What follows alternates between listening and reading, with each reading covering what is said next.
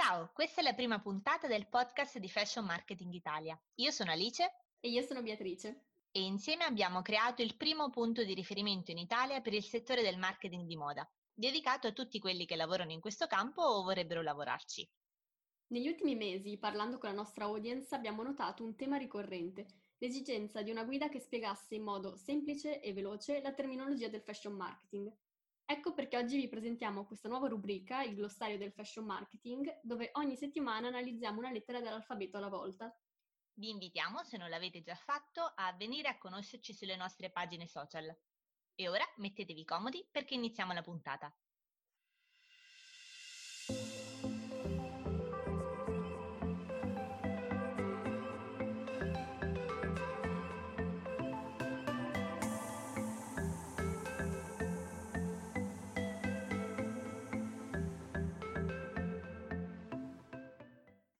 In questa prima puntata vogliamo andare ad analizzare la lettera A e il primo termine che vi suggerisco è l'A-B testing. L'A-B testing significa creare due versioni per uno stesso progetto e testare quale sia la più performante. Molto spesso probabilmente avrete sentito parlare di questo termine eh, nel momento in cui eh, si fa del Facebook advertising, per cui potreste avere la necessità di dover testare due o più immagini diverse oppure anche alcuni differenti copy che costituiscono il corpo della vostra pubblicità e andare appunto a testare quale sia quello che performa meglio e con cui proseguire la vostra campagna pubblicitaria. L'A-B testing è anche utilizzato nell'ambito delle newsletter e del dem marketing. In questo caso si producono due newsletter con due layout magari simili e un testo simile e si vede quale performa meglio da parte dell'utenza, quale viene letta di più, quale viene cliccata di più, proprio tramite gli strumenti di A-B testing che molti programmi come MailChimp, MailUp o ActiveCampaign propongono. Il secondo termine di cui vogliamo parlare è above the fold. Above the Fold indica tutti quei contenuti posti nella parte superiore di una pagina web, che sono quindi visibili all'utente subito in primo piano, senza che quest'ultimo debba scrollare la pagina.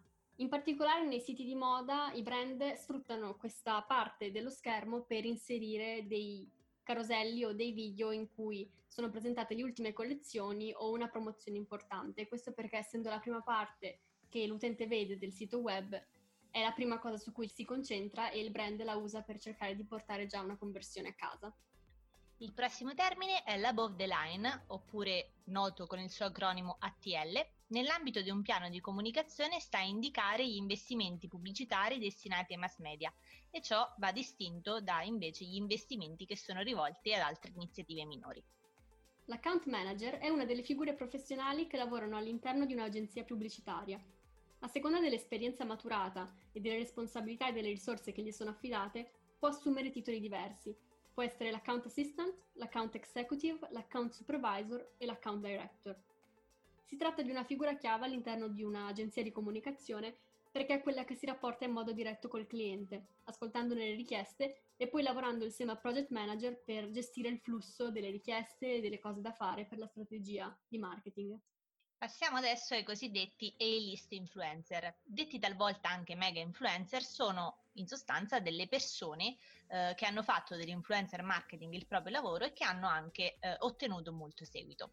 Spesso la community di queste persone o di follower sui vari social media, come ad esempio Instagram, può superare abbondantemente il milione e data appunto la loro notorietà e l'influenza che eh, agiscono sulle, sui loro follower, eh, andare ad assumere degli influencer di questo tipo può essere più costoso rispetto ad altri nel momento in cui li vogliate rendere partecipe alla vostra strategia di marketing.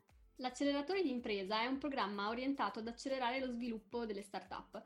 La sua durata va dai 6 ai 12 mesi e prevede delle consulenze strategiche, organizzative e operative da parte di tutor e mentori. Prevede anche delle attività di networking e di solito mette a disposizione del team delle start-up degli spazi fisici in cui questi possano lavorare, fare meeting, eccetera.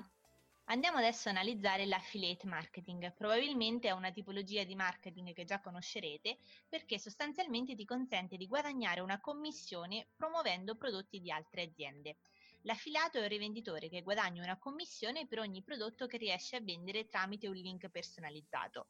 e eh, chiaramente avrete la necessità di avere un target di pubblico simile a quello dell'azienda che state andando a promuovere e ciò ad esempio potrebbe essere realizzato eh, attraverso una sponsorizzazione eh, tramite il vostro blog o il vostro sito. Molto famoso ovviamente il caso di affiliazioni con grandi eh, realtà come ad esempio quella di Amazon. AIDA è l'acronimo che nel marketing indica le fasi attraverso cui il consumatore passa dalla conoscenza del brand allo svolgimento di un'azione, come ad esempio l'acquisto di un prodotto o la richiesta di informazioni tramite la compilazione di un form. Le quattro fasi di questo modello sono awareness, interest, desire and action. Queste fasi si riferiscono anche al concetto di funnel marketing, di cui magari parleremo nelle prossime puntate. Andiamo adesso ad analizzare l'ambient marketing. È una tipologia di marketing che prevede la collocazione di annunci pubblicitari in posti insoliti e inaspettati, spesso utilizzando metodi non convenzionali ed innovativi. Molto probabilmente avrete incontrato questo tipo di marketing anche nella vostra vita di tutti i giorni e un eh, caso molto famoso che è successo di recente è quello relativo alla pubblicità per la nuova PS5 che è stata eh, realizzata nelle varie simboli che indicano la metropolitana di Londra. L'analisi PEST sta come acronimo dei fattori political, economical, social and technological ed è uno strumento che aiuta a pianificare la strategia sulla base di fattori esterni all'impresa, quindi si parla di contesto globale, contesto politico, economico e tecnologico.